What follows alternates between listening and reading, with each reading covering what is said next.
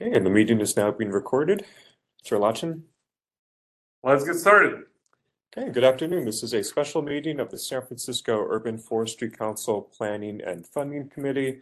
The date is Wednesday, October 18th. The, the time is 4.09 p.m. Please note that the ringing and use of cell phones, pagers, and similar devices that you order the removal of anyone using or some device. For remote participants, please the ringing of phones can still happen virtually and is still prohibited. Please ensure your device is silenced. Public comment will be available for each item on the agenda. For comments on matters that are not on the agenda, there will be an opportunity for general public comment.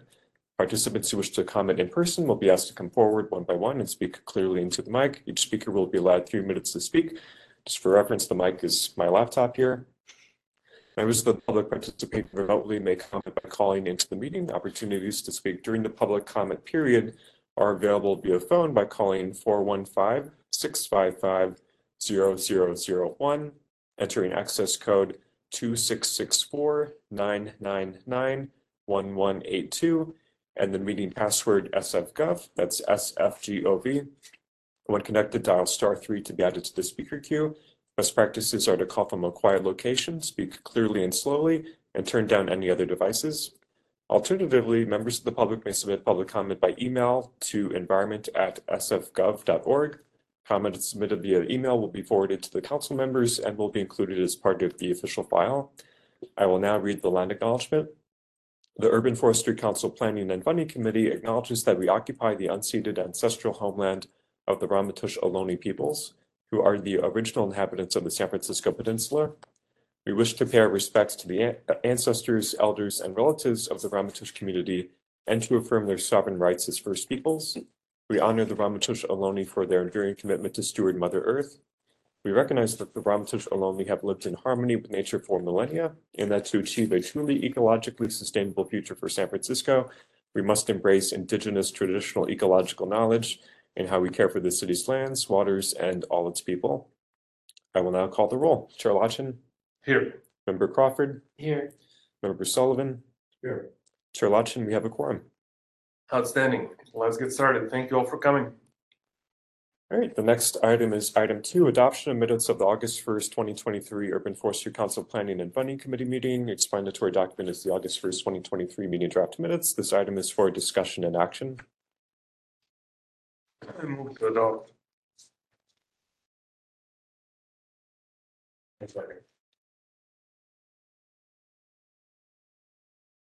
Any discussion? No? All right, how about public comment? Okay, we'll begin with public comment here in the room. Once in-person comments concluded, we'll proceed from public comment. Are there any members of the public or president in the room today who wish to speak? If so, please come forward one by one and speak clearly into the mic. And see none, we'll proceed to remote public comment. Just one moment.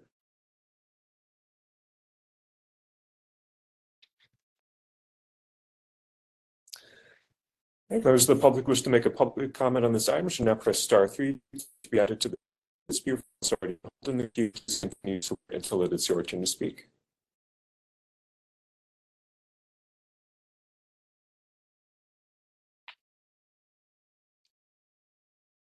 And see no callers in the queue, public comment on this item is closed. I will now call the roll. Chair Lachin, Aye. Member Crawford, Aye. Member Sullivan. All right, the motion passes. Let's move on. Great. The next item is item three, general public comment. This item is for discussion. Are there any members of the public or present in the room today who wish to speak on this item? And we do have uh, one member of the public who wishes to speak. Your three minutes begins now.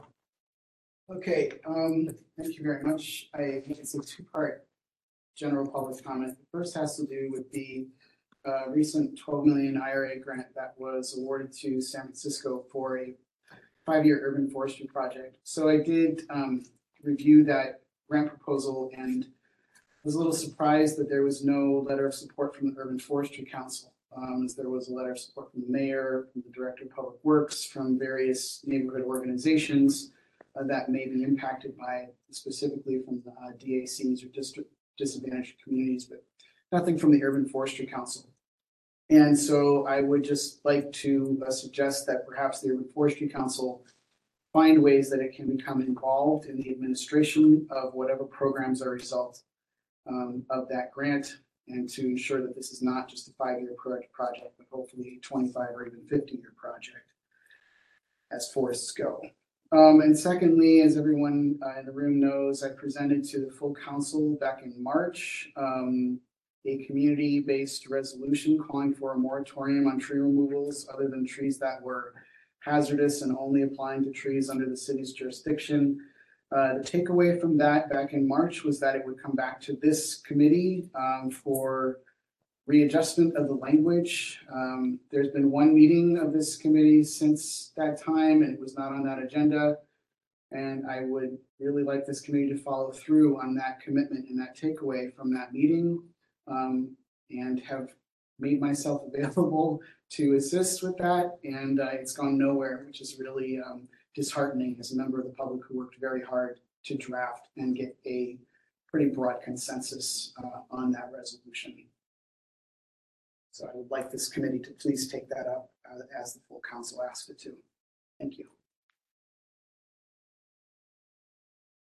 Great, thank you for your comment. And see no additional members of the public in the room, we'll proceed to remote public comment. Members of the public participating remotely who wish to make a public comment on this item should now press star three to be added to the speaker queue.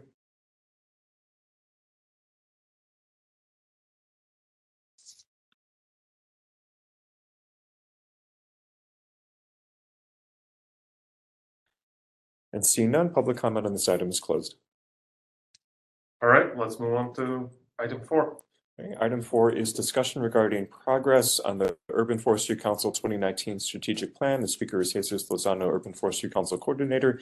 The Explanatory document is the Urban Forestry Council twenty nineteen strategic plan. This item is for discussion. Hi, good evening, everybody. Uh, this should be a, um, quicker, um, item.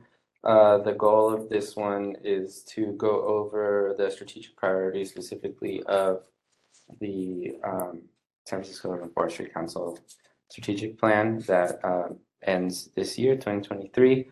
Uh, just to see where, how, uh, things have developed, um, as far as those priorities go and uh, maybe some discussion on um, how we either decide to readopt these same strategic priorities or adapt them to our current situation.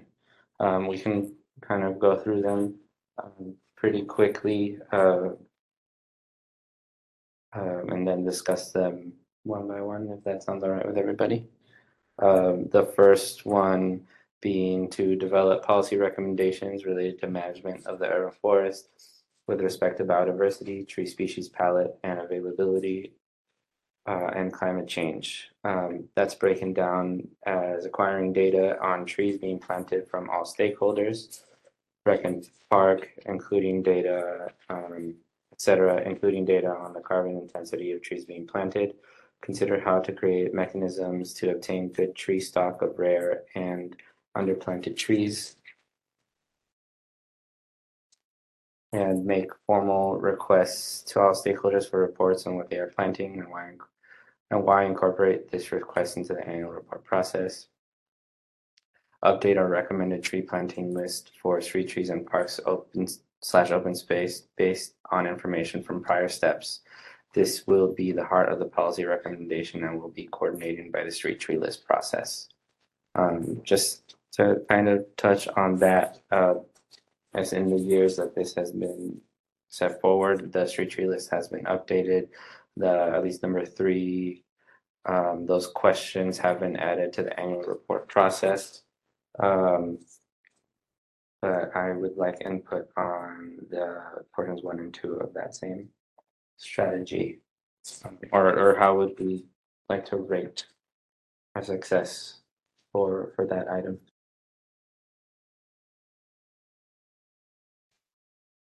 Yeah, um. The number one. So, I mean, it, it sort of is where it is, right? We were partially successful on acquiring. just Straight up acquiring data and some agencies are not really responding, right? Right. It's been a, yeah, it's been a sort of um, perennial um problem. The, the carbon intensity thing, I, I'm not sure is, is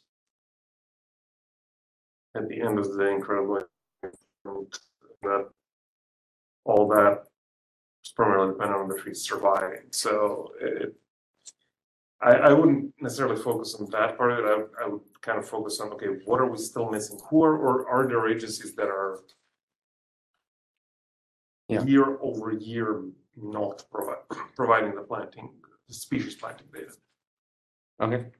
That's, that's, that's how I would take that one, like, so we have agencies that are consistently not telling us what it is they're planting. Maybe they're telling us how many, but they're not telling us what. Is there a way to, for them to get us that information? Uh, and I, I don't know.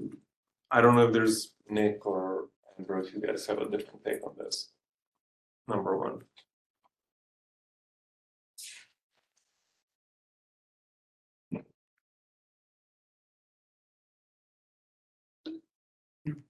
Um, yeah, I think. No, there's another way beyond just the, the annual report survey associated with it, that we could get more interface with, you know, the agencies and kind of more conversation on those kind of topics. Because I think, you know, there's only so much, I think we can force people to. Right, so that's a good point. Maybe what we need is, and I'm willing to do this, is a one paragraph explanation of why it is we're asking. Right, like, you're asking how much of stuff we're, how much we're planting, but like, why are you also asking what? Like, it's not necessarily immediately obvious if you're, I don't know, bored or something. Um.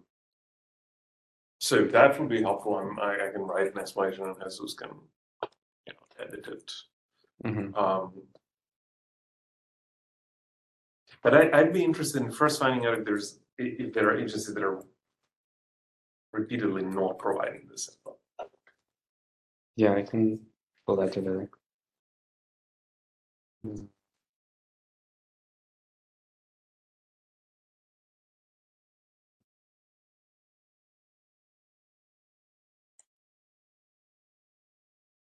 Uh, For me, when I see data, it sounds like. Like something that's a lot more than just the number of trees planted. Right. is really all we're asking for. But when we say acquired data, that seems to suggest like species, location. This, you know, what the size of the tree we planted, and Oh, really okay. more than just how many trees. you Well, I guess, so the- I guess the question is, what is the balance between asking people for all of that, which certainly would be interesting to have, and then actually respond? Yeah. And I'm thinking The the, more you ask, the. the less, right, right, The rate of response drops. So I'm thinking number and species should be pretty easy. They should, they ought to have a list, right, of what they bought.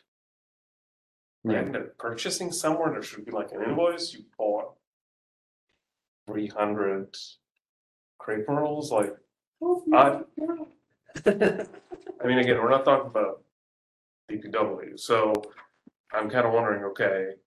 If we ask for that and maybe we don't ask for where they went and whether they got planted even or what the size was, just, you know. Ship over the invoice, so we have an idea of what, you know, what you at least intended to plant.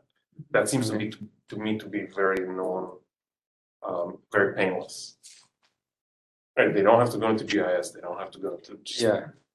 Some of the bigger agencies could export a GIS layer. If you knew the right person to ask and they, um, like for us, if you ask the right person, they can send you a layer of all of our trees planted for the year. There may be some, uh, like an analog of that in Rec Park and maybe SFO or PUC. I'm All right, let's- not really sure. All right, let's try this, because somebody, somebody's going to have to receive that data, and that somebody's Jesus.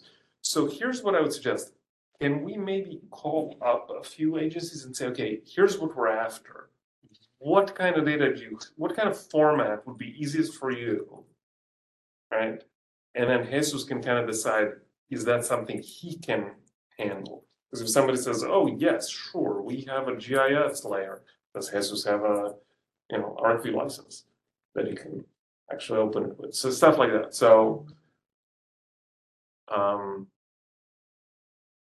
So maybe reconsidering the way we receive the, the annual data. yeah, I think Okay. that's the, that's the place to act, I don't see this going anywhere else. Okay. frankly.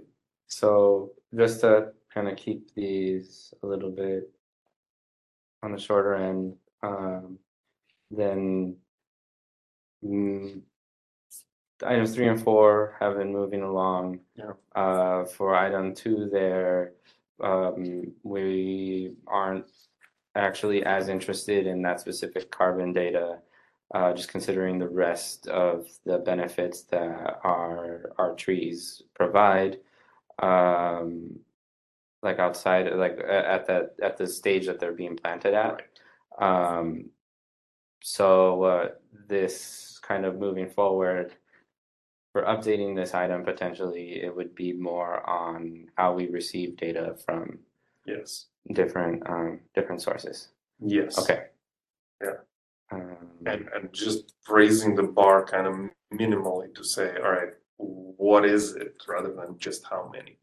Like, That's, that's, okay Cool. Um, all right, so can we move to strategy number two? Mhm, yeah. All right, strategy number two is to expand focus of the council to consider all trees in San Francisco. Um, item one under that one is to obtain data on tree canopy through LiDAR and how canopy is changing over time. Number two is to prioritize the urban forest master plan phase two, parks and open space. And number three, to prepare for phase three. Um, to learn what other cities are doing with backyard trees currently in the process. Uh, and B, to work with the planning department on developing policy for backyard trees. I think we've done a bunch of stuff in like nineteen twenty-eight with just, you know, the analyzing LiDAR data that we did receive and the outdated LiDAR, LiDAR data. But I thought we had some pretty interesting and good information that I think the city al- always, you know, that, you know, just as far as the distribution and of the uh, canopy deserts around the city and all of that. Um, as far as the item two and, th- or the item two and three on this, I don't know how else to push that forward. I've been frustrated, you know, ever since we completed the urban forestry, the phase one urban forestry report. That, you know, there's a disconnect in the agencies around, you know, parks and rec. Desire to push in further of master plan or assessment and. And, uh, phase three, I think there's, you know, planning doesn't wanna, at least historically, not wanted to touch something as it relates to private property and anything, and anything that would be seen as a plan or dictating the way that those, that the, the, the trees on, on private property. So I don't know, you know, I think there's, I, I'm at a loss like how this kind of, oh, parks and open space and how that water would not ever, you ever, oh, that forward. There's other, it, it, what I've always heard is that, it, you know, from planning, that it has to be something that they- basically initiated by Parks and Rec, and that they could, they would assist and, we could, you know, kind of be part, participate in that planning, in, in, in developing a plan, but that it, there's no no will on the Parks and Rec side. Yes, so just as like part of my work for the, in support of the council, I've been surveying folks on this topic.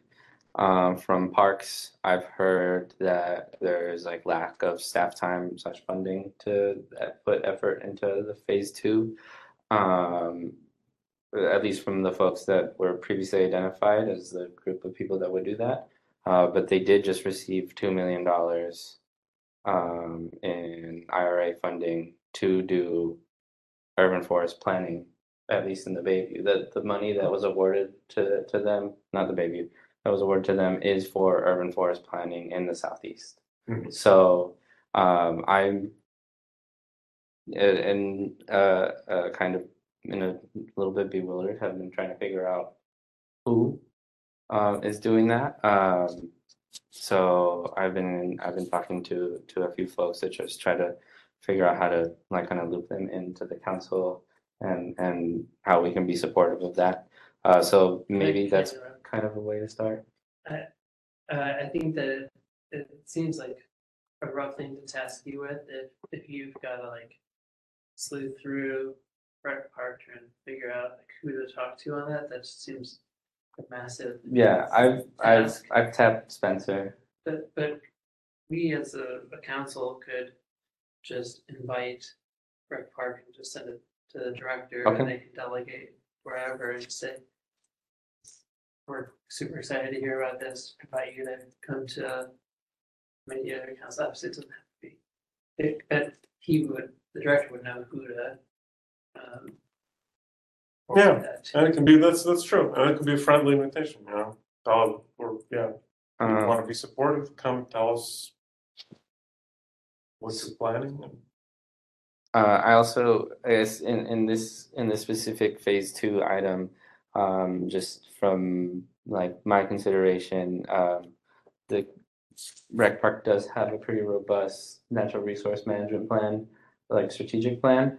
Um, and I, considering that that's like a very forestry, like, like ecosystem restoration forward plan, I'm struggling to see how that's not somewhat of a phase two master plan for them.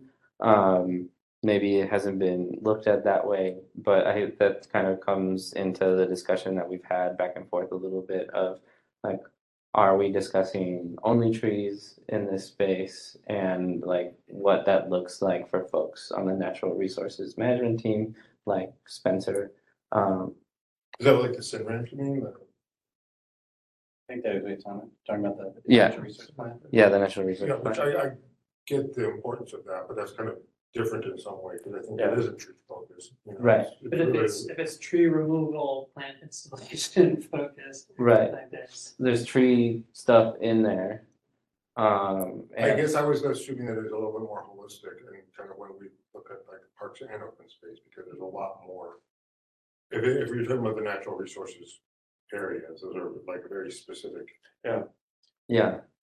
So physical area within the parks systems. Yeah, what about the all rest of very defined, uh, restoration and kind of, and kind of eco- ecological goals and habitat goals related to them that, uh, are, in my mind, quite different than like a kind of a traditional urban Yeah. forestry, which has a whole bunch of other yeah, issues. I guess though, like if their concern is like more focused on like like this kind of broader discussion of their natural resources and other areas, depending on how they manage them, they have these plans already in place. Mm-hmm. Like, can we help them adapt those into like if that content exists already? Can our council serve to help adapt those into an urban forest plan? We, we were very involved in SNRAMP, right? So I'm kind of more interested in the rest of it. Okay, the okay. rest of the Yeah. park and rec story. Their whole SNRAMP isn't, Peter can correct me if I'm wrong, but that's not the whole, that is the most trees. But it's not necessarily the, the most individual park units. Um, some parks are really small, they really aren't in the significant natural areas. Um, um, th- their, their importance in the natural area seen is not all that great, but their importance to urban forestry immediately in that neighborhood is actually substantial. So they can tell us, they can tell us, yes, our entire philosophy is based on SNRAMP. That's fine. I Okay. don't think it is. No, Um, I don't think it is. And so- I, yeah, I mean, I think honestly, it's a lot of different issue, it's a lot bigger issue, because I think there's, you know, trying to street tree, you know, doing street tree inventory and management of that is a much smaller resource in some ways than Yeah, than parks and open space. And I, I get the hesitation, and there's also, I think, hesitation in trying to put out those goals and identify, you know, from everything from like, you know, why, uh, hazard, uh, uh, identifying hazards and having like, you know, uh,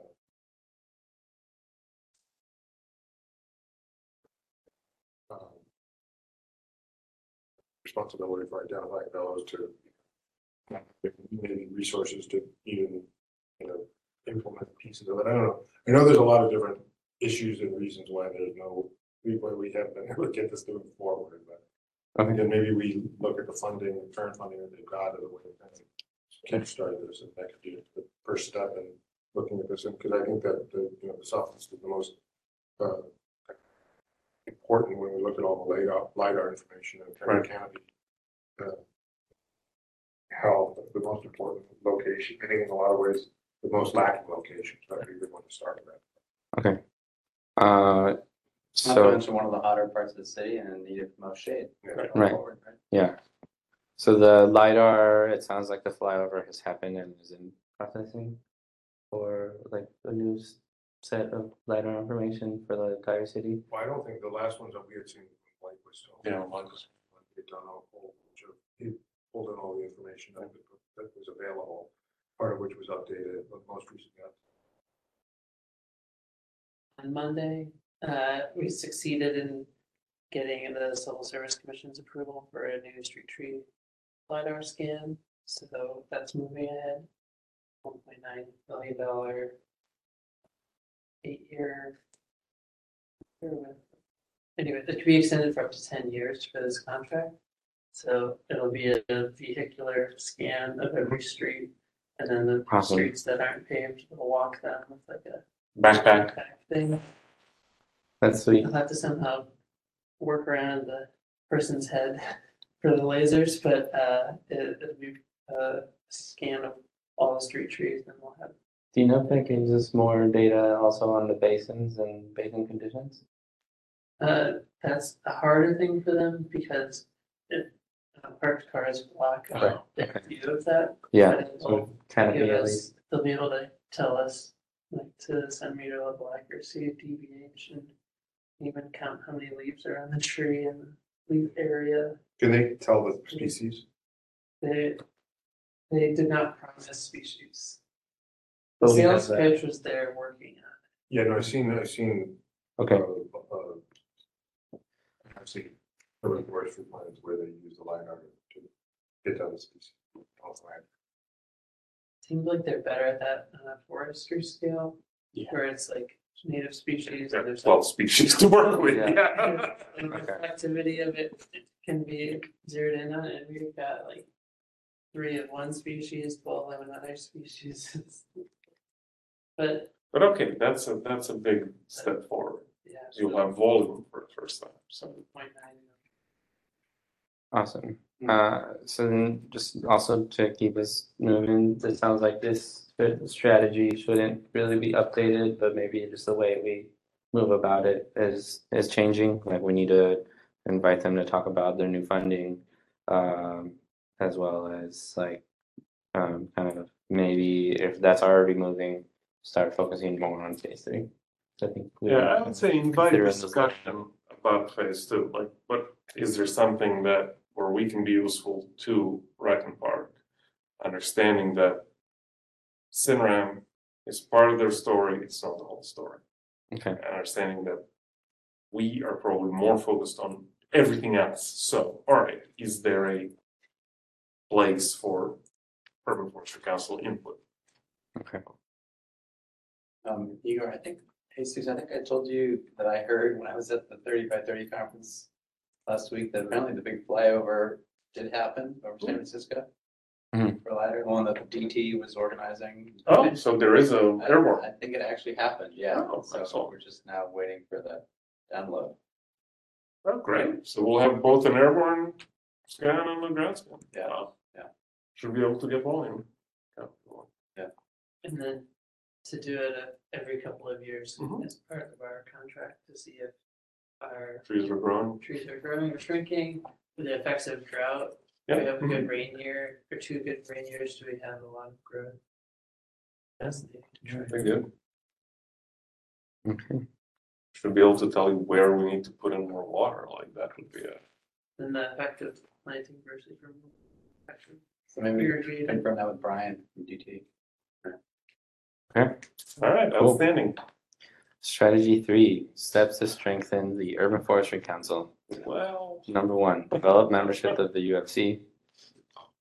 And that means expanding recruitment of new members by growing a crop of people who would be good candidates, getting people to come to committee meetings, articulate criteria for what we need from agencies who are sending representatives, including demographics, committee structure that allows for non-council members to participate, uh, and increase existing membership participation by reviewing meeting times. Um, uh, number two there, plan ahead to manage leadership transition in position of the chair. And three, seek additional funding in and in-kind resources, additional staff support. Ask existing contributors for more money and explore grant opportunities.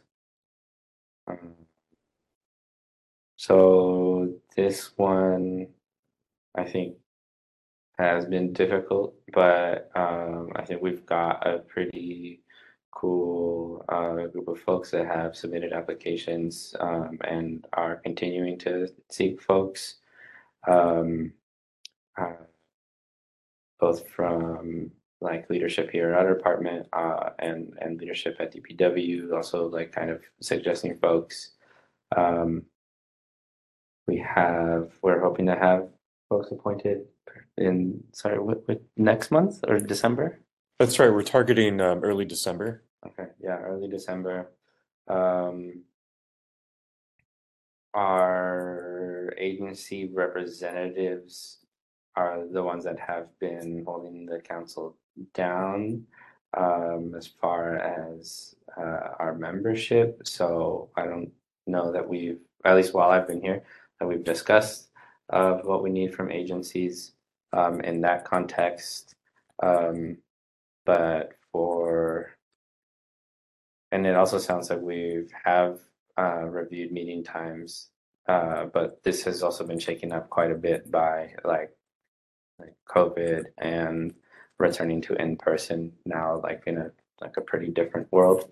Um, so for the other items, I don't know. I, I don't have particular input on on the other ones, but I guess for your discussion. Um, so, yeah, as, I- as you know, I've been frustrated trying to get this to move forward as far as kind of new appointments.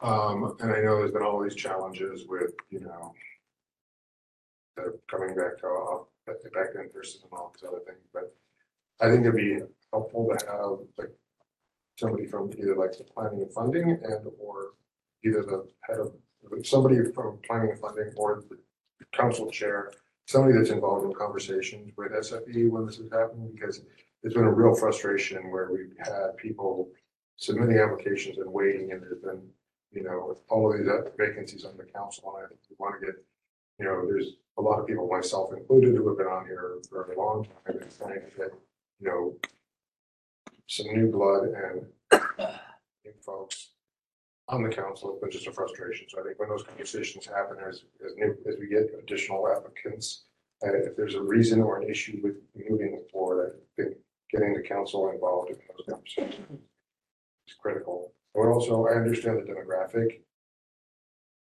concerns and having like the diversity and equity and all of that covered in council membership. It's been historically a challenge trying to get, you know, uh, get diverse group of folks on the council.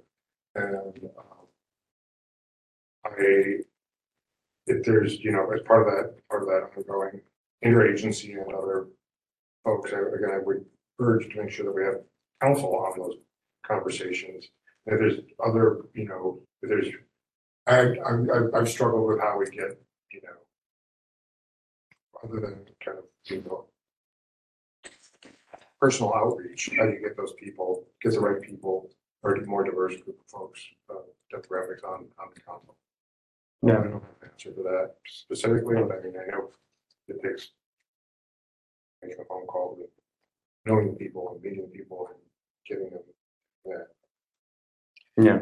And, and getting people who are able to, you know, spare the time, that's not I know, and insignificant, so. Yeah, but again, I think you know, when we've got, you get, when you get applicants sitting around, sitting on, it, when we sit on applications for No, no, that's a separate problem, that's, that's a big problem, that's, that's, so Jesus, if there's something we can do. you know, Let's, let's, you know. I, I Yeah. don't understand where the, where the So uh, right now, we have at least one applicant for every seat, and like regardless of what happens, we should be moving forward in December. Um, Okay. and that includes all of the reappointments for all of the uh s- sitting council members. So unless there's any further surprises, that should be good. Um, and just until December, uh, considering the folks that have left the council, I'm going to continue to do outreach and like get as many folks involved in in wanting to join us as possible. But that's that's the news as of right now. Okay, then let's, let's end on a positive note and say, yes, we're, we're making progress on council recruitment. Okay. Um, Um, I guess there's like in in context considering like for number two, like that's like on today's agenda. Um, and number three, um, like we have been working on that. This item should stay about the same. Um, but the efforts should also just continue, like On funding, on seeking additional funding Yeah. and and resources. again, I think one of the things that have, you know, that Dan Flanagan used to be like a super champion of was, you know, banging on doors and making sure that the, the people had commitments to the funding commitments to the council, because, you know, historically, it's been a real huge challenge where we've got, like, it's been really uneven, and obviously, you guys know, if there's not funding associated with your time, that means you get zero time, and then it's all relying, relying on basically volunteer efforts by council members, which can be hard to rank also. Uh, I don't know if there's an action immediately, but I think it's just something that we have to have. There should be some regular part of funding, part of planning and funding, I think that, you know, has, you know. Okay. You know, I really haven't given it much thought, I, so. I think again, because I think, you know, Flanagan, Dan used to be the cheerleader for that. He's the one that really is like made huge efforts, you know, ten years, eight, eight years ago, he had to re- reestablish funding multiple agencies that had pulled it all back. So I just want to make sure that we don't find ourselves again, especially looking at, you know, budget for shortfalls in the coming year. And actually further that we don't find ourselves again with, you know, agencies all, uh, pulling back or eliminating funding, which really impacts. what we're doing. Um, I guess on that sense of things, like that's something uh, I'm currently working on, Okay. like reaching out to departments for my work orders. Um, would that could I then like kind of with this context, like ask for y'all to provide input um into like whatever writing I'm putting together to to add, to make those asks? Um, or how do we kind of navigate um, who's making knocking that door? Because as a department, Well, part of the planning and funding was like, you know, that there, again, we, when we started, when we were doing, originally, we uh, broken planning and funding apart to funding and planning in separate committees because there was so much, so issue around funding of the commit, of the council. And I think once we got like a steady and, you know, some, some steady commitments on funding, we've ended up putting it back together again because it was less of an issue.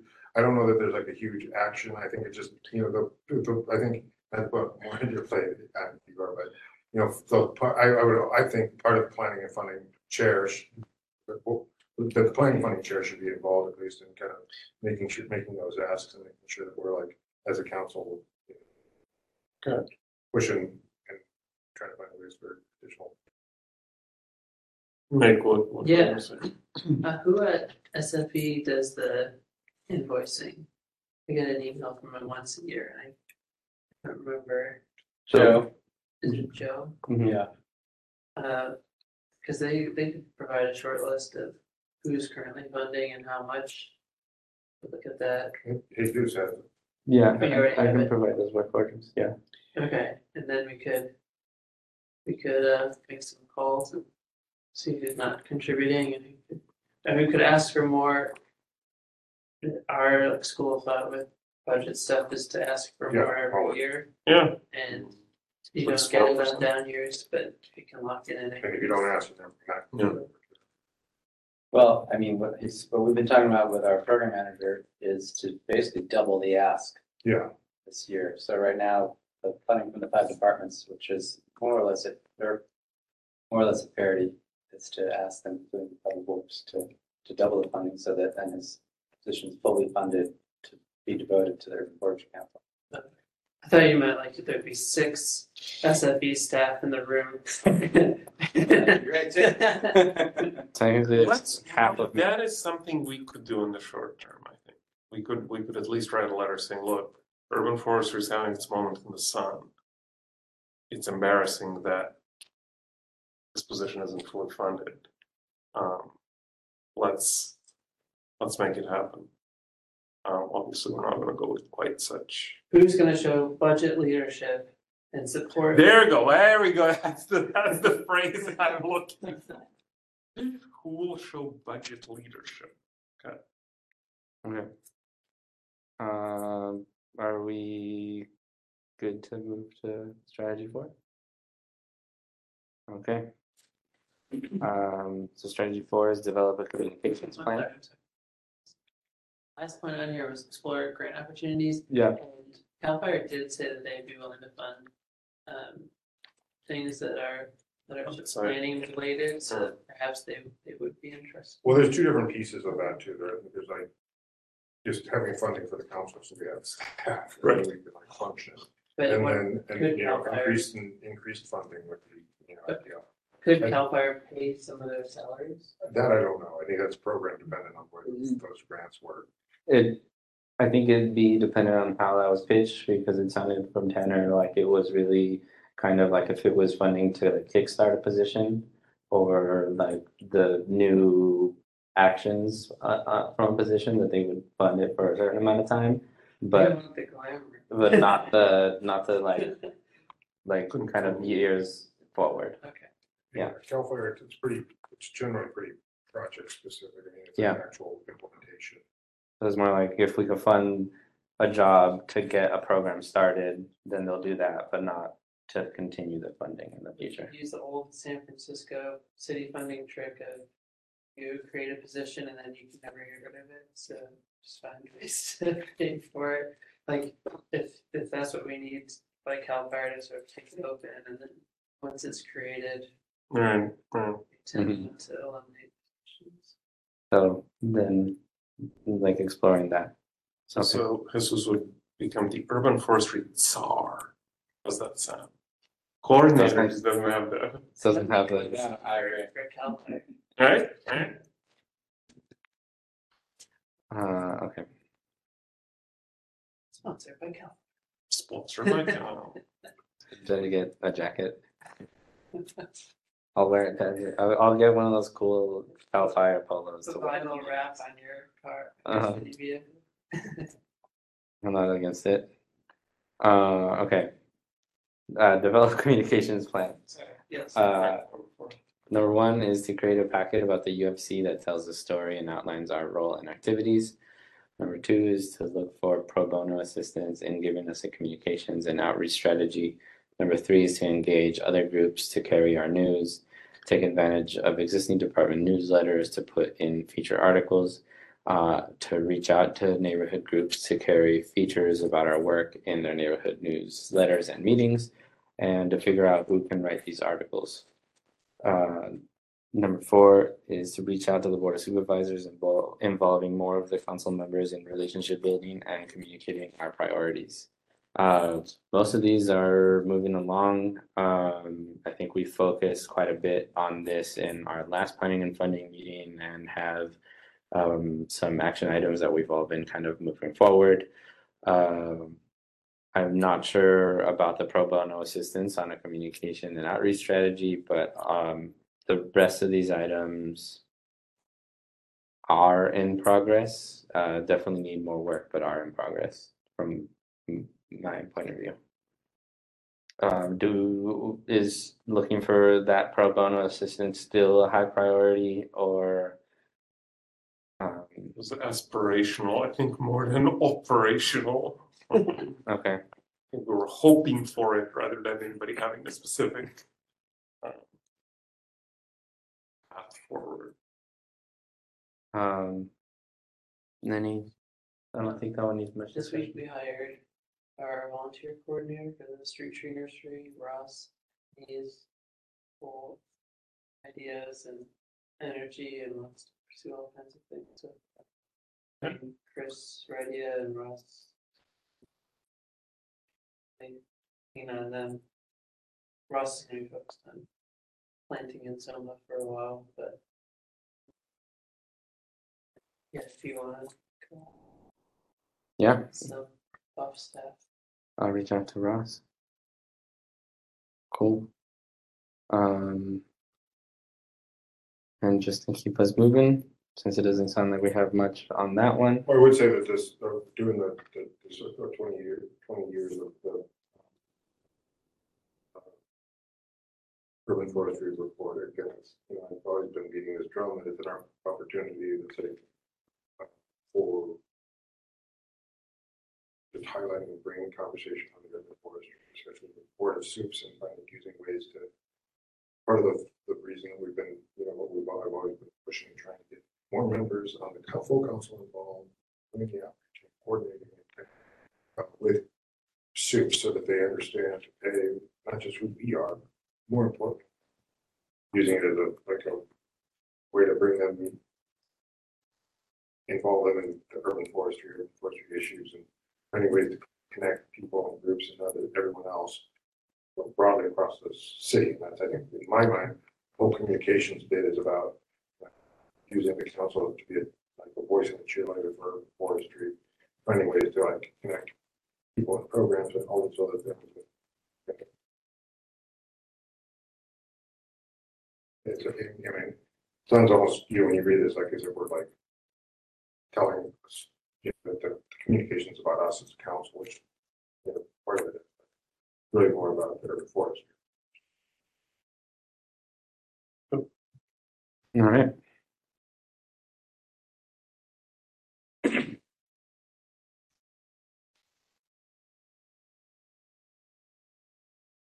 Five, strategy five, stands. Articulate canopy goals. Uh, our overall goal is maximizing tree canopy. Over the next three years, focus on replanting, tree stocking goals. Um, the street trees, park trees, recreation areas, uh, natural areas, school trees, um, other public land trees. Um, and private property trees based on development of reasonable targets by land use type, develop target stocking goals based on this analysis. And recommended policies to the city as a whole. This one, I don't have a ton of input on. um, Do, do you all have notes for me on item, on strategy five? No, not really. I think what we could do is we could sort of get a snapshot of where we are now. So there is a school tree, green schoolyard initiative, right? That's, that's this year's big CAL FIRE thing. Um, you know, you got the street trees, I, don't know what the parks trees stand, but you know, where did the street trees stand after, again, five years property? Um, I, would sort of try to get a snapshot of where, where we think we stand with each of these. I think that's a worthwhile idea. Again, I think this is part of, part of this was what, like, you know, when what Mike was really like, uh, spearheading and trying to find ways to have like data, you, data, the, LiDAR information and other street tree surveys that have been done to inform where there's, you know, what we, you know, help- inform at the agency level where these, where, you know, there's, where there, where's, where there's lacking canopy and, uh, you know, there's goals lined out in like phase one master plan, master plan around canopy and, you know, and I, I think the goal, the, the goal should be around, was supposed to be around, you know, we don't have the resources, you know, I don't think people to do like, you know, to get in super depth of like pulling together all of this um, detailed information from all these different agencies, that's not necessarily the council, what we're gonna be, able to do very well with, you know, our staff person, but I think it's about like, you know, finding ways to, again, you know, inform the agency set forward as policy, it's W or, or Bureau of Forestry versus school, et cetera. I don't know. Could we even just look for their policy documents to see if they have a canopy goal? Or even some mention of canopy? Because I think that's one of the things with the green schoolyards, right? They finally got to the point like, like, yeah, we need more, you know, tree canopy in schools. Okay, so that's a, all right, DPW, I don't know actually what the, that's phase one. Okay, so that's in there. Park trees, what does, you know, and again, this would be just a conversation with park department, like, what is, do they have a overarching canopy goal? Um. But I don't know, I also don't have a, like, an actionable, Well, I think the goal was around trying to, you know, help to, to articulate what those, what we thought those goals should be, because, you know, again, citywide, it's, you know, there's a, there's most, there's a lack of, of canopy in that trying to get a little bit better recommendation based on the fact whether it's, you know, right, yes, that's, yeah, versus right, streets. right, right. And, you know, pushing those issues at the, to the, to the various agencies that manage. But informing policy, okay. so that they. So I don't, I don't I don't know. But I think that could be powerful if the council had, like, the, the- that should be the priority, We should plant in low canopy areas that have uh high heat burden, that have uh disproportionate pollution burden. Uh, they have uh, disadvantaged neighborhoods, um, just stick to high level stuff like that. Sure. Uh, Because I found that every year that changes dramatically where s- the state has their own mapping and then there's new CalEnviroScreen and then federal grant money doesn't use the state mapping, they have their own mapping and like if you get too granular on it, but Right. but it would be helpful to have this like elevator pitch of this is, this is where we're prioritizing planting. And then I can go to folks and say, like, oh, that's super cool, you did all that planting, but it's all in affluent areas where that already have a lot of canopy. Like, where is the, where's the mm-hmm. planting in the that need it the most, like, I think that that could be something that we could actually Some moral policy statement to in, to inform. to inform each of these, to inform each of these settings. Okay. Um, I don't think that would be that hard for us to do something. It something. would be that hard to do, but I just, again, I'm like trying to understand like what is the goal of it. You know, if you're trying to move a needle with, you know. uh, uh, Well, that's school. my, yeah, so for example, the schools finally have a needle, right? Until this year, I don't think they had a need. Yeah. I don't think like tree canopy was something they really measured, not, not even measured, they even noticed. And now it's like, no, actually, you know, this, this is a parameter we are concerned with. Yeah. Is that true? Is that true of, say, park, park and rec? Is tree canopy something they measure? Maybe not, and maybe they have good reasons why not for natural areas. But There's a great sign that there, the federal grant is for urban forest planning Yeah. in Southeast. So It sounds like they- they do get that. Okay, so, so they have a needle somewhere, right? yeah. All right, let's, let's have them articulate their needle. That's, I guess, more my thing. Um, okay. How are you Um, thinking about it, Andrew? No, that's all good. I was, I was gonna like, I wasn't sure, I wasn't, I wasn't at the last meeting, so I don't know how this, how that, like, the part one of this whole conversation. What, what, what that was all I about. think you missed it. Because I think that like, I thought part of what this was, like, this, these were like, this, this whole idea of like, how trying to use. You know, create goals and use that as a way to inform policy and basically like pushing with the various agencies and other groups. Like even FUF, et cetera, that had like, you know, a significant amount of impact in kind of tree planting urban forestry. This was like a goal that was set by- by the full council in nineteen. The whole point of this was to make a living document that we were like, um, you know, getting all the voices on the council together and helping to create a plan that we thought represented what the council's goals should be and thereby. So I think part of one, one of the things that this, what I, part of what I thought this item was gonna be about today was about just, I mean, it's good to take stock of what we've done and where we've been, but I think going forward, it's supposed to be about, I think, you know, it's about creating and, you know, having some sort of a, of a strategic plan or an idea of kind of a roadmap forward that relates to like twenty twenty-three forward, not necessarily. Right. uh, you know, Benchmarking again, I against what was said in that between nineteen twenty. No, no, I, I, I, I'm, I'm not, I'm, yeah, I, I'm thinking of what I'm suggesting as the first step in that process. Because I think for a lot of these entities, this was not on the radar at all. And I think we're, we were thinking, yeah, let's kind of set canopy goals. They're like, what canopy? What are you talking about? So then the change to this strategy would be more to convene higher up leadership of these uh, of of these agencies to figure out where they stand on this, how what their needle is at the moment, um, and how we can support that decision making.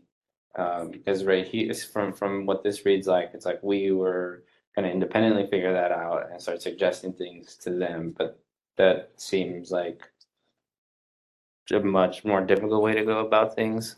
I, I'm open to either way. I, I don't, I don't have any problem with us telling them. I just think it will, it will not just fall on deaf ears, it will just not go anywhere Yeah. So without them having an understanding of, oh, okay, this is what we're talking about. All right.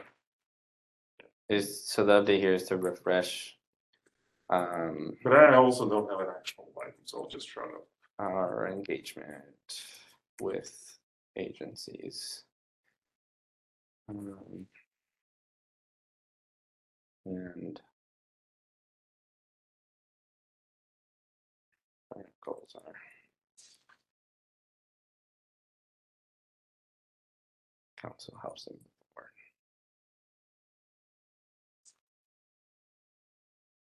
Okay. Strategy number six, if everyone's ready with it. Okay.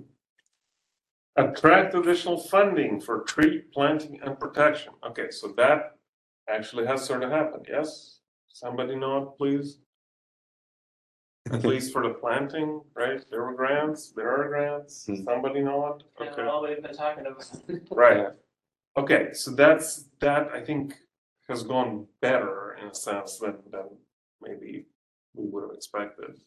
Um, Worse on a local level, better on a national. Level. Really, you would say it got a little worse than? Yeah, all of our. fun- local. Like Our capital planning budget money got, got wiped out, our Prop L money went from one point seven to one, Oh, I remember now. Yeah, I remember. I, I kind of, all my stuff got. yeah, I remember your presentation. That was just, yeah. Sad. And I ended on a, hopefully we get federal money, we We did. didn't get it all, but we got all. Okay. Um, so for for this strategy, it so like what we are mm, have been talking about the most. Um, do are there like any glaring opportunities for update for this particular strategy, or um, do, does this stand pretty well as is as a path forward?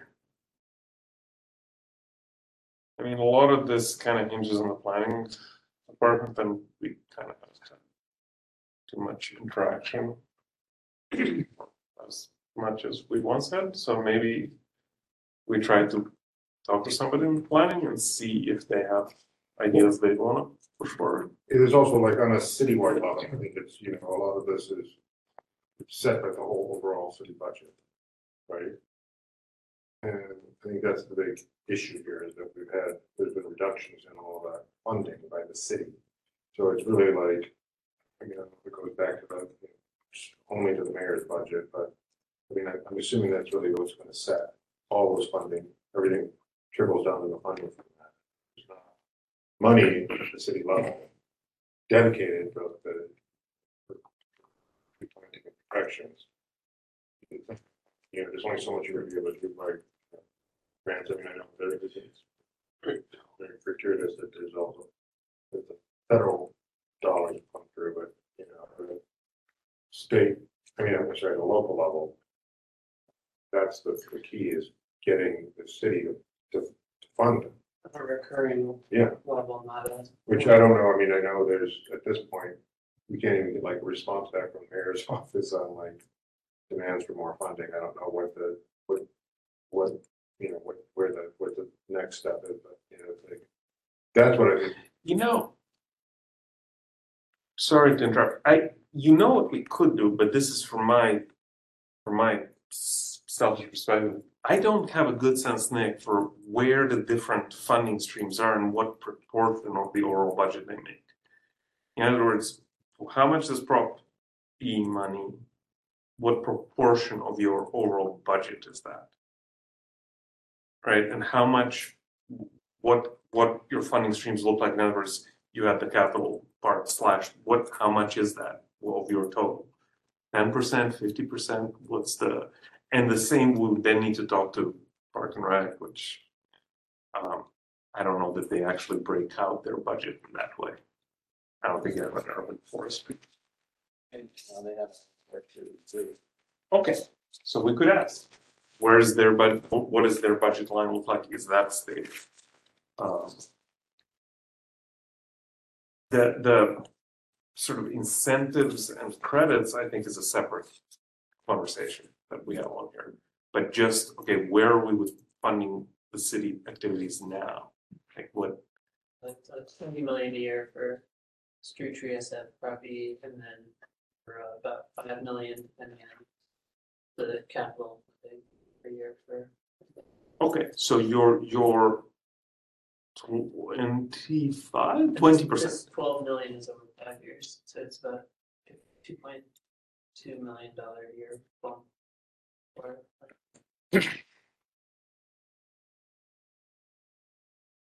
I don't know, if there's, if there's a way to. Or we can just do what it says on here, which is to convene a summit and actually Well, talk about it. but I think this was, again, from nineteen, I don't think this, you know, I don't know that this, I don't remember how much, if any, action was ever really executed on. We that. didn't do any of this. Right. Only Gordon Matassa hosts summits apparently. But I mean, the goal, well, the idea was that, you know, I think it was, uh, in that, that piece, the number, the first piece was about like looking at other. Other, other locations that are doing, you know, other municipalities that are having, like, you know, different ways or innovative ways or. You know, whether it's, you know, different kind of CAL FIRE grants that are funding different programs in some way, but. About looking at like more broadly, like successful ways that others, Sure. cities and and municipalities have increased or turned around, kind of increased canopy and the funding associated with it. See what the Okay. opportunities would be, you know, to implement in San Francisco, is what I'm assuming. Goal is trying to get at. I think new taxes that that have been floated have not seen the light of day. There's an an idea for building decarbonization that never really made it out of anyone's office and to the floor. Uh, I think Right now, the new taxes is No, probably no, maybe tight, but if, if there were another position to dedicate funding for planting and force the, the budget set aside, but to do that, you need a political will. It's a That's lot right. easier to get people on board with. it. Well, there's a couple of pieces to this. I think part of this was like, you know, there's, there's the part of like, uh, I think this particular goal, the specific goal was about like finding, looking at, you know, other successful places and using, like seeing what we can, what lessons can be learned to have different kind of funding streams and other ways to increase beyond, you know, the, the, the, the city budget. I think part of that, like just increasing funding generally would be also about, you know. I mean, I don't know that, that your what the best strategy would be about trying to get the I- city to pay attention to. I would try to work out a sort of conceptual model where, you know, where it is we're spending money on urban forestry and like whi- which, you know, here's, here's the different activities, agencies, however you want to phrase it. And then let's go and ask, and we could call people in Los Angeles and say, okay, how do you, you know, a number of, well, two questions. Do you have anything innovative you to share? Right, that isn't. And question number two, here's our actual inflow, outflow kind of model. How does that relate to what you're doing? And do you see anything here that you're doing differently? Right? so, for example, tree maintenance, street tree maintenance, very specific, Prop E. Okay. Street tree planting, whatever the technical term for that is, but there isn't a dedicated funding stream. All right, Los Angeles, where's your dedicated funding stream for street tree planting? That's sort of how I see it in the sense that there's so much out there now that it's sometimes hard for, at least for me in my limited brain, hard to connect, you know, exciting Cal Fire stuff with, okay, but here's what we actually need. Mm-hmm. So I'm trying You to have kind a of, limited brain, I'm screwed. Um, it's, it's, you know, anything after three P M is not worth it. so. But just so rather than starting with the summit, I would sort of start with a pre and flow chart of like, here is, you know, and some of those lines in the flow chart are just gonna be red or gonna have big X where it says there's actually no dedicated budget for this. Okay, well, city of Sacramento, how do you handle this? I don't think that's a bad thing to do. I think it's taxing, you know, I would probably the Jesus to do that. Mhm. Time permits. Again, I meant to like. uh, How would you structure the conversation is, is all I'm asking. Well, I was actually, I'm, I'm still keep, I'm, I'm stuck on like the beginning of the, the, the, of this item that, you know, like. I, I thought that the kind of conversation was about like, you know, do we wanna, we, you know. I thought at some point talked about, you know, the full council kind of mm-hmm. talking through and Yeah. reviewing this, we did done like, in whatever it was, I think like thirteen and nineteen. So, doing these kind of offsite moments where we like got the whole council together and kind of reprioritize and strategize what the heck people wanted to spend their time focused on and how we thought that best could serve what the what the council goals are and and what additional goals should be. So, like this one, for example, I don't know, that maybe like, you know, we had everybody on the council together today so might not think that like benchmarking ourselves, like, or looking at other Cities might not be the that may not be a good Sure. use of time, maybe Sure. it's better to spend it, you know, finding, you know, ways to, you know, work with within the city or other agencies, CAL FIRE, et cetera, and Okay, well, we can, we can, we- maybe then we start with that, we float this whole thing through the full council. yeah, so the point of, when of we could have a report out and say, this is what we said we were gonna do, this is what we had time, what we were able to do. And this is like, you know, these, you know, and make clear, to, you know, what we said, we've, what we said in nineteen and where we are in twenty-three. And then, you know, I think, that's what this this is for. Okay. So we could then move this like so we don't like start the full council with just kind of like this review of our strategies and where we are. Um, so we can come to the council with like some somewhat more of a structured discussion. Um, Okay. and then these items could be picked apart, um, either like all at once or like one at a time or a few at a time over the next few meetings, uh, not the following one, but uh, moving forward. So these notes will be turned into the draft of some sort Right. for the full council to. to- well, that makes sense to me, and then it's part of like, I mean, if we have like some way that we want to. Some, you know, like item six, which, you know, nothing was really done with. Yeah.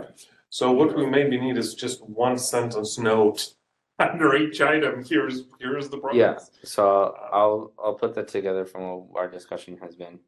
Um, I think we've got a pretty solid amount of information to share with everybody.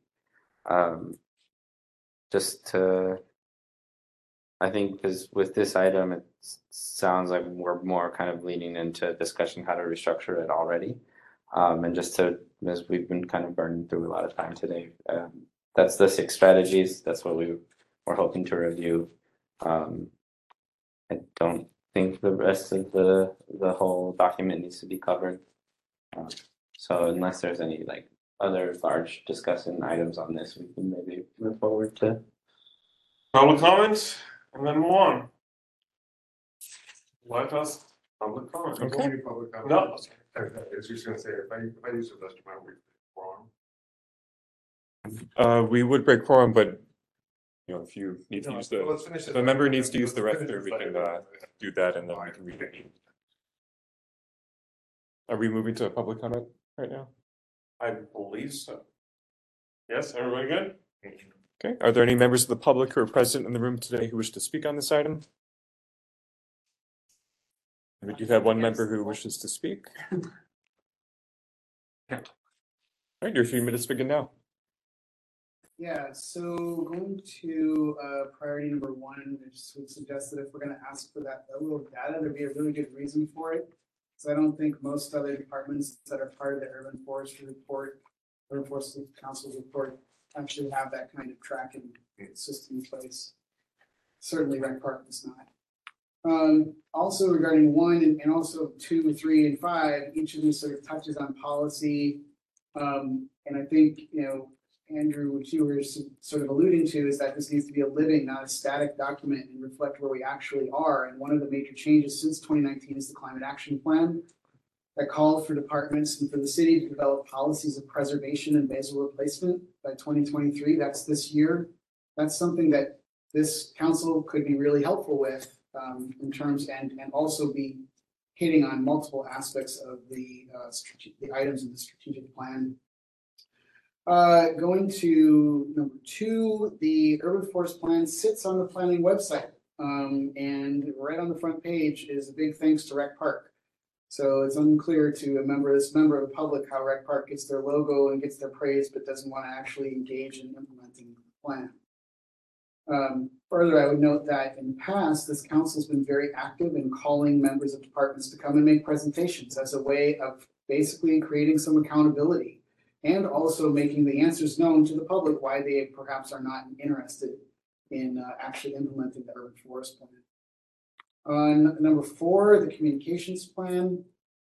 Um, you know, I would just point out that we are almost to the end of October.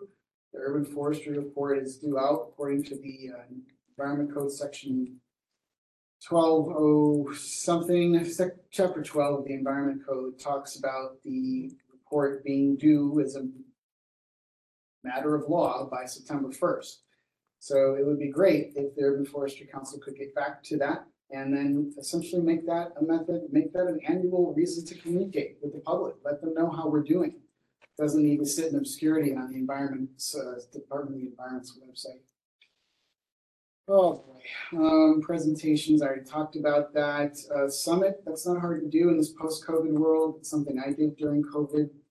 Just for, uh, my own people and, um, you know, funding, the problem is that it's not seen as a priority. And if we learn how to tie it to things that are, are actually priorities, perhaps we will be more successful in getting funding for urban canopy. And then finally, regarding planning, there is a council member on this council from planning. So I'm not sure why she's here, if not to ga- engage planning on these items that we are talking about involved planning. All right, thank you for your comment and seeing no members of the public participating remotely, public comment is closed for this item. Moving along. Uh, would the chair like to take a quick recess? Oh, re- Okay, one. yeah, re- yes, one minute recess, biologically.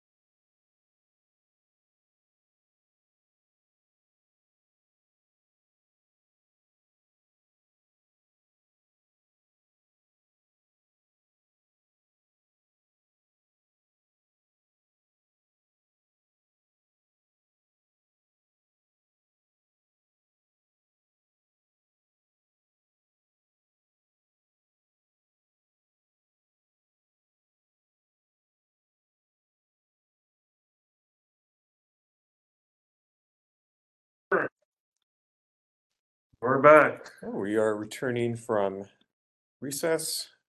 Just one moment.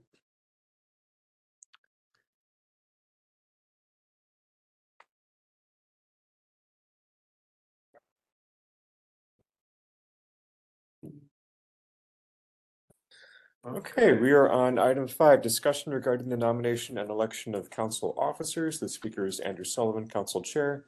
Explanatory document is the San Francisco Urban Forestry Council bylaws. This item is for discussion. So I was just, um.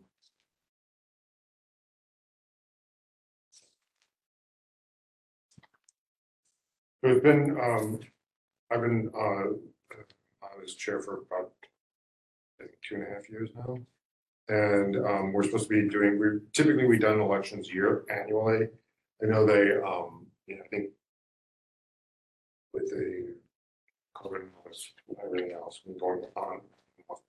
Um, get- getting back to in person, and everything, we just haven't had, the, the last year, we never, we were kind of on cycle when I came on and took over Dan's position, and then last year, we never did any. Um, so anyway, I was hoping at the next, at the next full council, I wanted to, uh, I was, I was planning to put an item on to do, um, uh, Like the chair. elect, yeah, the- basically it's an election. Um, the, um. I wasn't clear since, um. Double checking, whatever. If we need to, if it has, if it can be.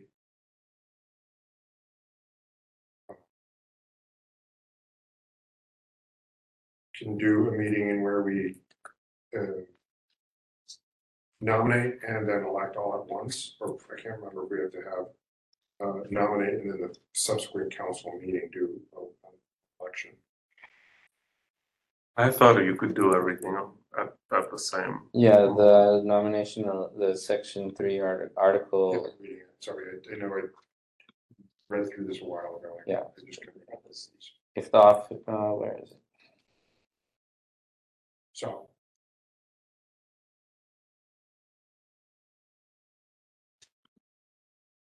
I know in the past, one of the reasons we had on the, on the strategic plan, this issue around kind of leadership is because we've had, you know, in the past, it was like, um, for a long time, it was just like Dan and myself.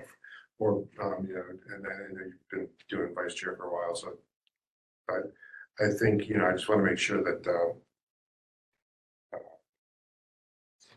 we've got folks who would be interested and, and, you know, have some history and background with the council ideally, so. um, Anyway, I, I was just gonna, I, I don't know that we need to discuss this at any length, but my, my goal was to, to uh, have that included for nominations and elections as part of the next council meeting.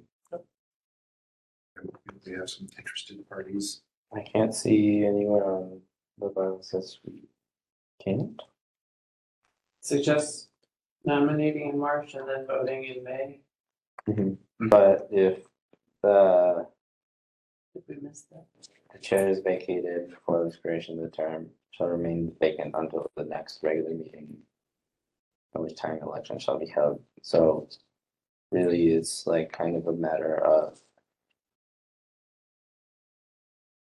Like, like is the chair now vacated?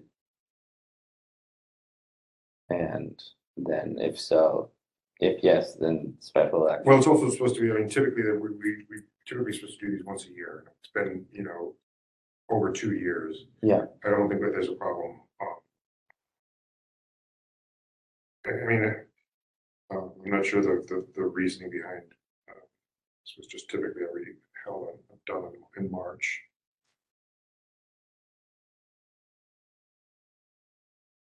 I. No. Do we just say this is belated, Wait, I'm but sorry, then we'll do it again in Yeah. March? We'll- we'll Space it out. Yeah, we can do that, yeah. Yeah, once the new members have time, had had a. Yeah, the that- So we, It says March, um, nominating in March, it doesn't say when, it doesn't say. Doesn't say when the, that the, does it say subsequent meeting that they're supposed to be? Well, so it says elections shall be conducted in May And then March shall state publicly. Oh, So I'm sorry, I I- missed that first. Ideally, it would be, but, but again, then there's the other, then there's the second paragraph, which is if the office of the chair is vacated, then co- election happens at the next regular meeting. That's also the, the other option. So I mean, again, I can, uh. If. What I didn't, yeah, I mean, I guess we could have, open it up for nominations at this coming meeting, and then we have an election if there's, you know, at the subsequent meeting. Because I don't wanna, if, if, I, I mentioned it at the last meeting, and I don't know how many folks. Oh, that might have opened it up then. That's true. We had a Yeah. majority of the folks were there. I know, but it was new business items. I just, I don't, I don't wanna like, if somebody, if there's folks who are really interested in, in, um, chair or vice chair, I don't wanna like, you know, Spring it on them. put m- person I've been talking to in place, but, you know, I've been pushing. I just, and historically, there hasn't been like a, a huge, um, a ton of folks uh, in line, uh, for either chair or vice chair.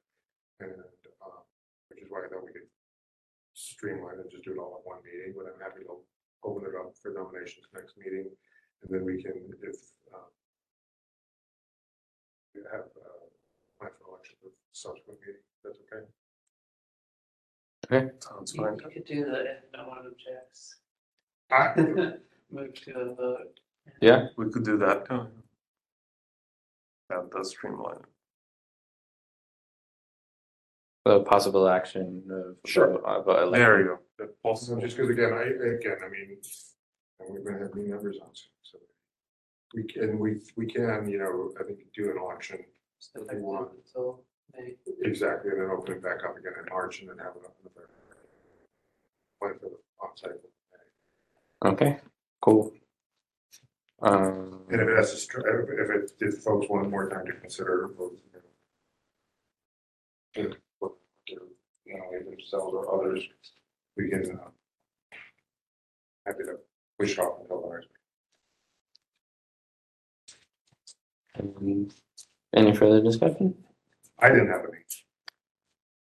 Public comment. No public. All right. Public comment online. All right, are there any members of the public or present in the room today who wish to speak?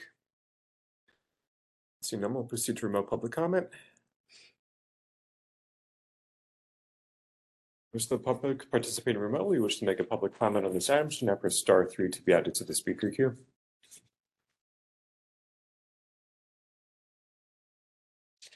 And seeing none, public comment on this item is closed. Let's move Okay, on. the next item is item six, discussion regarding the format and content of the guide for volunteer-based community tree watering programs. The speaker is Jesus Lozano, Urban Forestry Council Coordinator. Explanatory document is the Mission Verde model. This item is for discussion. All right, uh, so we, this can be pretty brief. I think we just, we discussed this at our, um, uh, past full council meeting. Um, that we would like to take, um, Mission Verde's model of community, uh, tree watering program and produce a document from the Urban Forestry Council to help, uh, promote like a standard version of that program to other, uh, community groups uh, volunteer groups or like just interested individuals to like help be like one of the drivers of more community tree planting and with hopefully a much lower cost um, and a much larger investment from our from our communities. Um, what we so I printed out for all of you. Um, I copied over most of the information from uh, a slide deck that um, Josh Cliff uh, very graciously sent to us of a recent presentation that they made, kind of hoping to encourage folks to to adopt the model um, and adapted it into a few pages of a PDF and filled in some gaps where I had information for that, uh, but it is still in pretty rough draft form um, and would like your input um, in kind of redefining what this looks like um, for like where my efforts in making this document ready for publication would be best. I, I thought this was fine, um. I sort of wonder if, so, so this is a good guide, right, like a cookbook, sort of step by step. Mhm. I wonder if it'd be helpful to have somewhere a little bit of an explanation for some of these steps. Um, in other words, you know, why are you using watering carts? Well, because water's heavy. So you really don't want to rely on somebody having to lug around gallon jugs, things like that. That's why you're going with cards. Cards have this advantage of having to be stored somewhere, but you know, this opens things up to a lot more people, right? Yeah. Because, you know, like things of that sort, um, you know, tree care survival kit, um, you know, just like a single sentence that says to repair the stakes if you come across, right? Josh, I'm presuming that's, this was about to fix the busted states if you come across any. Yeah, yes. Yield time. Yes, yes, please, please, but it, Answer questions, I just want to follow the rules. Um, anyway, this is, but, but this is fine. I Yeah, didn't but- see anything here that's wrong. I would just kind of add maybe little notes for this is why. A little more in depth, like Yeah, yeah, but, narrative. but not, yeah, not, not really change this, this is good for somebody who's just going through a cookbook. Maybe put in like a box, you know, at the bottom of each section, like explanation. The care survival kit is mostly about fixing stakes.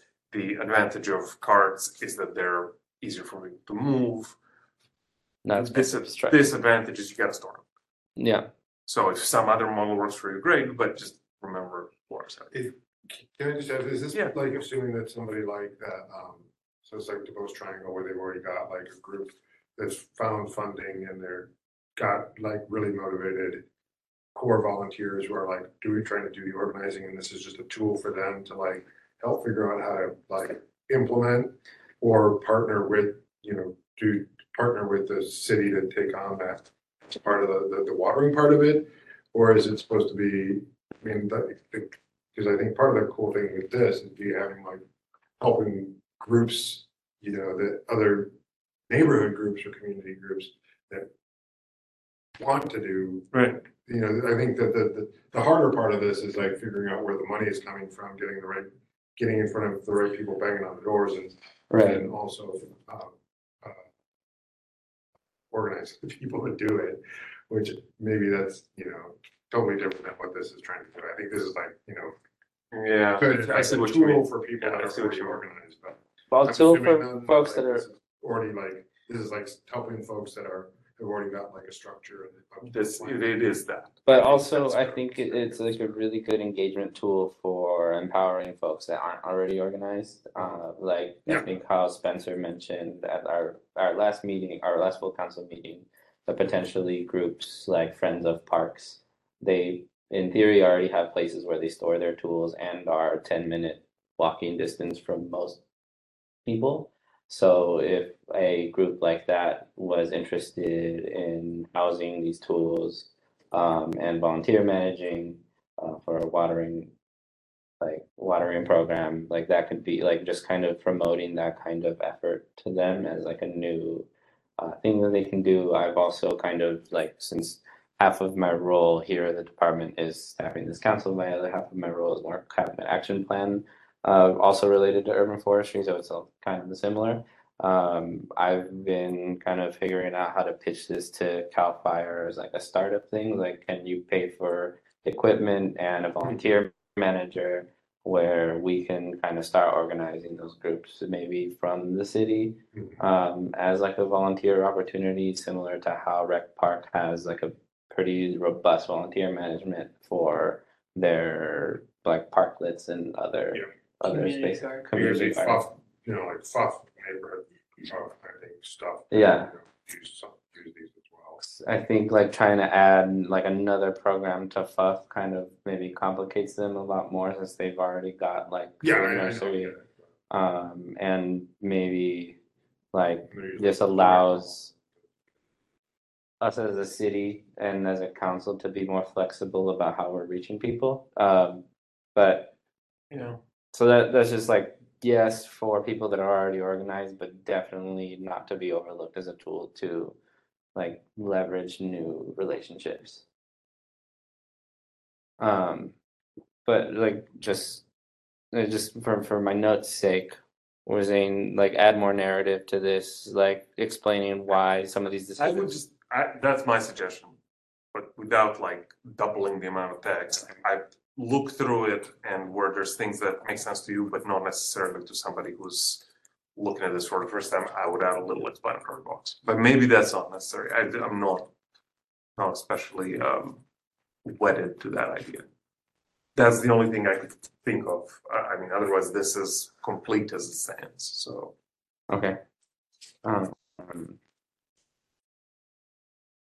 I like how it um helps folks who might might be doing really well with recruiting interested neighbors or community members, but who might not have the the Excel prowess to like organize a spreadsheet like that or or create like a Google um Google Docs or Google Sheets like format for that and this is ready to go out of the box. Just copy it over, change the names and and I I think that lowers the barriers to entry for Yeah. someone to create this. Yep. since they don't have to do all of this kind of project design that uh, Josh and Kendra had to do, just kind of lets them plug right in. Yeah. Through the chair, can I yield the rest of my time? For the public. Yeah, yes, I don't, yes, yes, you can. Can I just ask one, one question? Did you guys, did, uh, BUF do the tree plant, did you guys do the planting on Mission Verde? For Mission Verde, like you actually put the trees in the ground? Twenty fourth Street. Fourth Street. and, uh, Street. Okay, and then you, and so you put the gator bags and everything, and all that, yeah, they were like the infrastructure was all there. Yeah. So this- this was like a mechanism of like tripling the amount of trees that could. be That's, no, I, I get it, I totally, I mean, I get it, I'm just trying to understand like another community as a model, like. Sort of step by step. That's a good point. We, that, that's, that's an important explanatory little box, like how, where this, what was the starting point? The starting point was the newly planted trees. And public, member of the public will correct me please if I'm wrong, but the, the starting point was newly planted trees that Or- your group is now going to be watering for the next three Uh, years. Funding for the trees being available. For the trees are. And then this kind of program enabling that planting funding to go further. Again, I just think a little preface on that, because there's probably people. who You're right. see this and be like, You're right. "Oh, I can just, you know, use this and we're gonna start this group watering all these trees. No, you're right. in the With this, you know, like, No, you're right. The, the preface, like, your street is getting new trees. You should be involved. Okay, so then I think the section that is missing here at the beginning uh would be to engage with either uh BUF or Friends of the Urban Forest or Climate Action Now, whoever has tree planting funding to identify planting areas that they already have planned um and where that aligns with their neighborhood. Um and like kind of meeting about that to to to define this planting area in collaboration with. So that's a, a bit more of a difficult task, I think, for someone kind of jumping into this, but I guess that is definitely important to as a first step to this guide.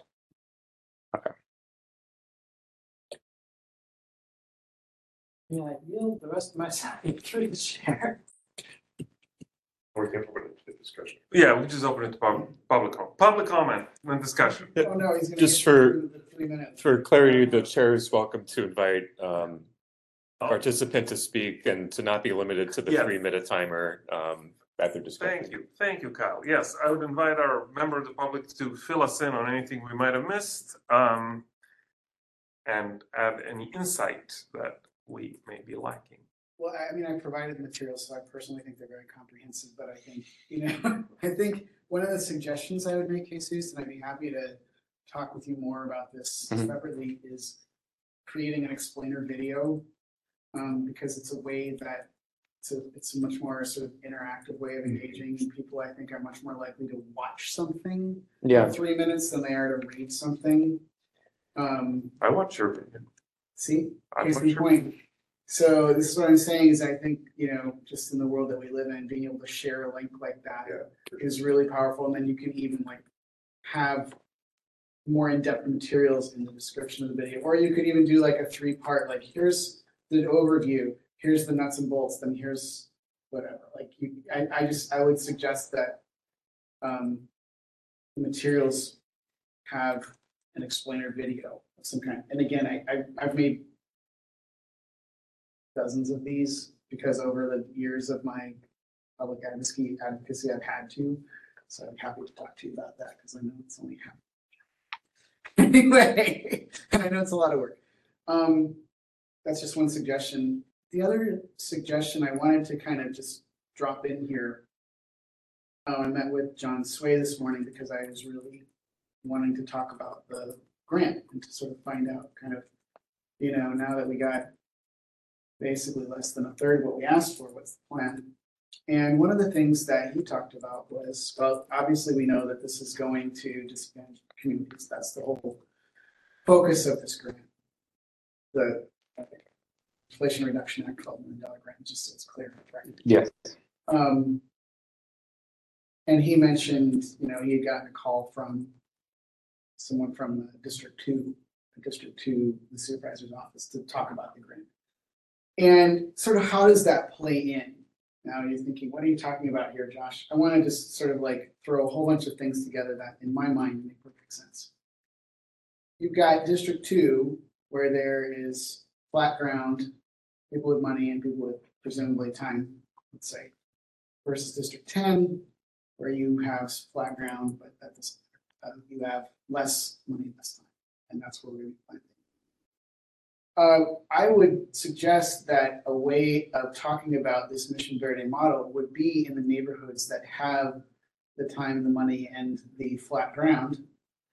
To suggest that rather than you can take this money and plant three times as many trees in your neighborhood by handling the watering, you can take this, you can take this, you know, get the money for the tree planting, say you want to plant twenty trees in District Two. You water them, and we're gonna take the money that would have gone to watering to District Ten. And in that way, you created sort of this model that not just engages the community in their own tree care, but engages them in cross, cross city, uh, cross culturally, um, and is a way of stretching budget and achieving environmental justice. Um, and it gets them to commit to that watering because if they don't, then they're directly impacting um, less advan- disadvantaged communities. Yeah. Does this make sense? You guys follow? yeah, so, Yeah, totally. So, um, you know,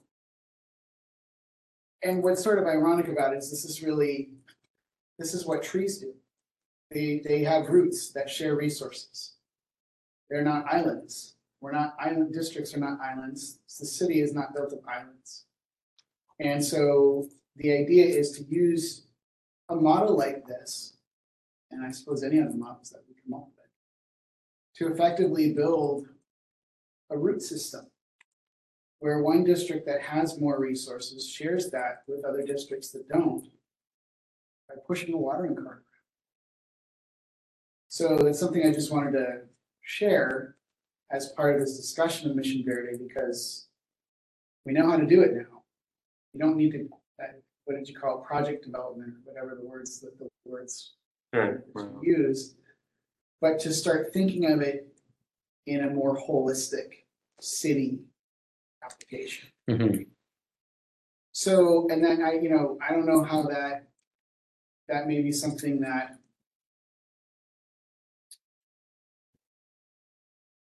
you know, you can try that out and, and, and, and and the other thing about this is this is kind of takes it back also to funding. Mhm.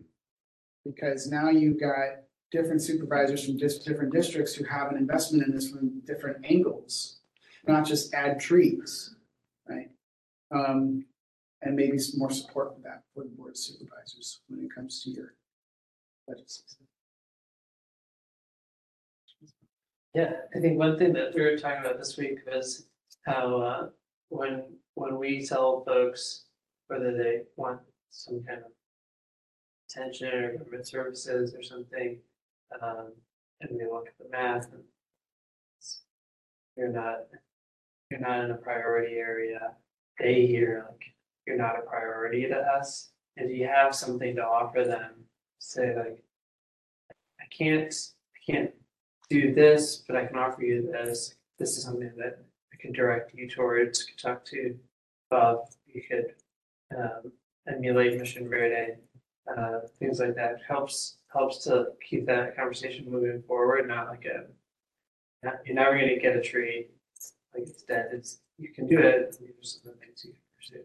I'd be curious, I, I think like at a, at a, uh, practical level, how you would, is that, do you think this would be something that we would, that, that, that it would be basically on BUF DPW and kind of street tree realm, that kind of uh, that that, uh, funding, uh, like the, um, funding would be going to, uh, through buffer, BUF to the, I mean, buffer, can't really buffer, uh, to the individual community level or district level, and then from there, it's like working with soups to like figure out what those neighborhood groups are that can help support a program like this that would help extend funding or I think logistically how, you know, because there's individual like, uh, requests that always come into, whether it's planning or, or Nick and eh, what I'm, what I'm hearing, which is I think sounds cool, would be that it'd be like a more holistic and integrated approach where you're looking at like, you know, the, it, it's, it's not just that one request that's already coming from, you know, a, a wealthier district because they know they can shake that tree because there's money right now. But it's also like, I don't know, how do you push that back out? I mean, I think the example, like, you know, so I think the exact machinations of the IRA grant. I realize that there are, because it's grant, it's got. Yeah. It's got constraints. I, not to say that that couldn't happen in some way, but let's just take it back to the Mission Verde model and say the call that John got this morning. Mhm. What if John was able to say, hey, tell you what, I can't, we, we can't use the IRA grant in District Two, but I've got a proposal for you you've got your consti, you know, obviously they're calling because their constituents are calling, they're not just, you know, wasting time. So there's interest in District Two. So what if John says, hey, I got an idea?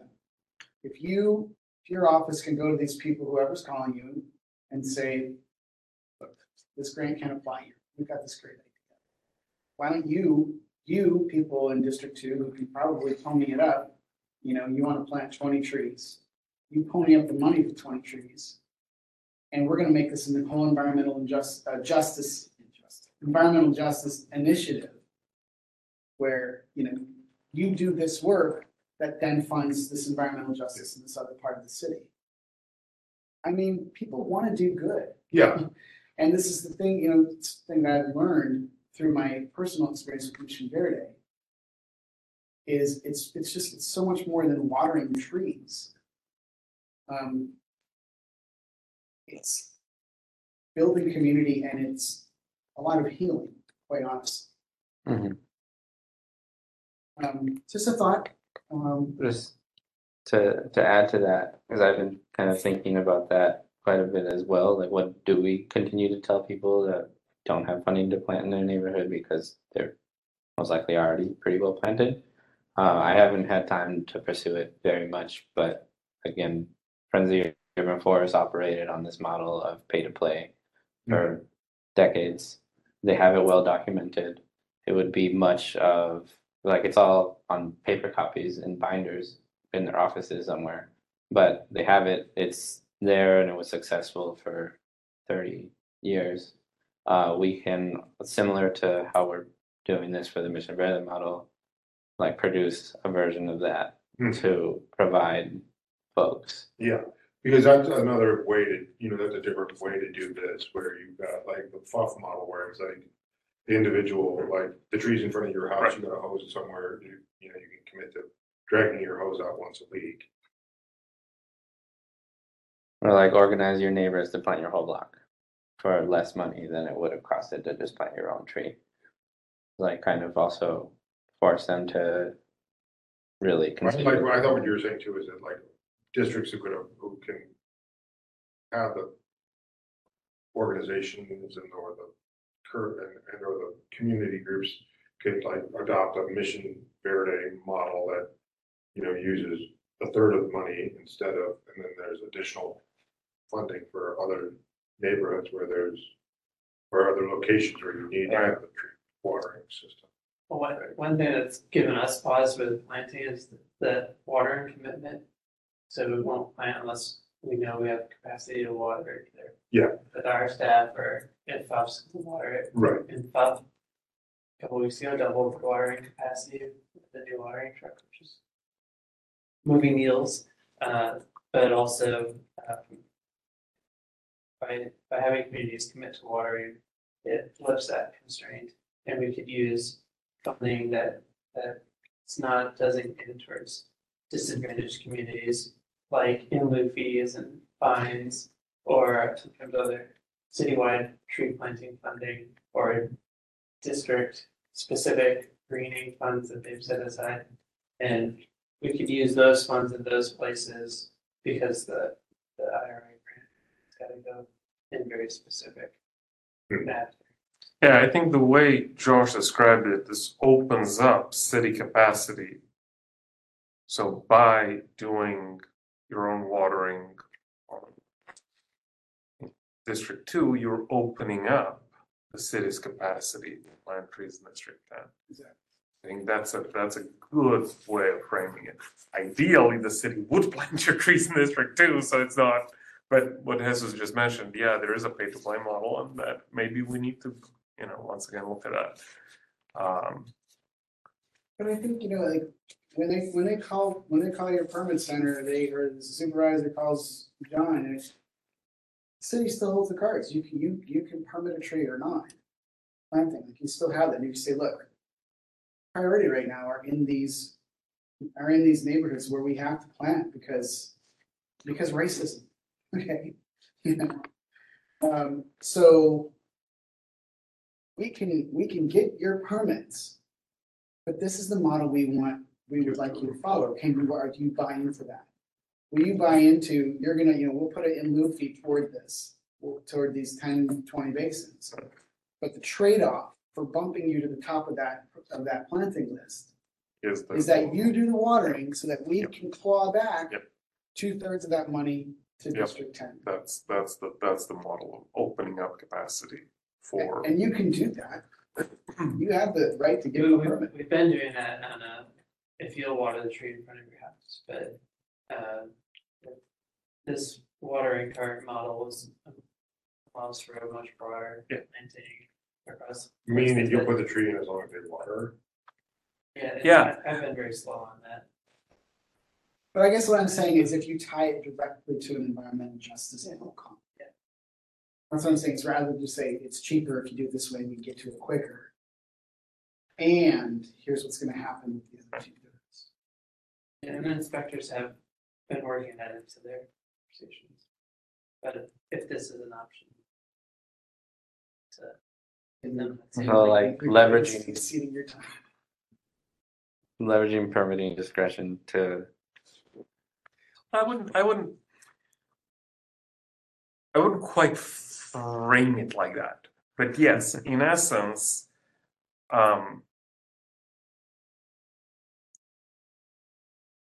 Framing the discussion in citywide terms and how a mission verde type local community engagement enables the city to focus resources in neighborhoods that have fewer resources and allows the trees to also be planted in these neighborhoods that have higher resources. So it's a win-win-win, right? Everybody gets something out of it, and the neighborhoods that have more potential for engagement commit to being engaged. Mhm. So the neighbors win, they, number one, get the trees, then number two, get the community. The city wins, because we now have more trees overall, and the neighborhoods with less resources win, because the city now prioritizes. Um, that, that there's opened up resources for those, specifically for those neighborhoods. Okay. Josh was more, um.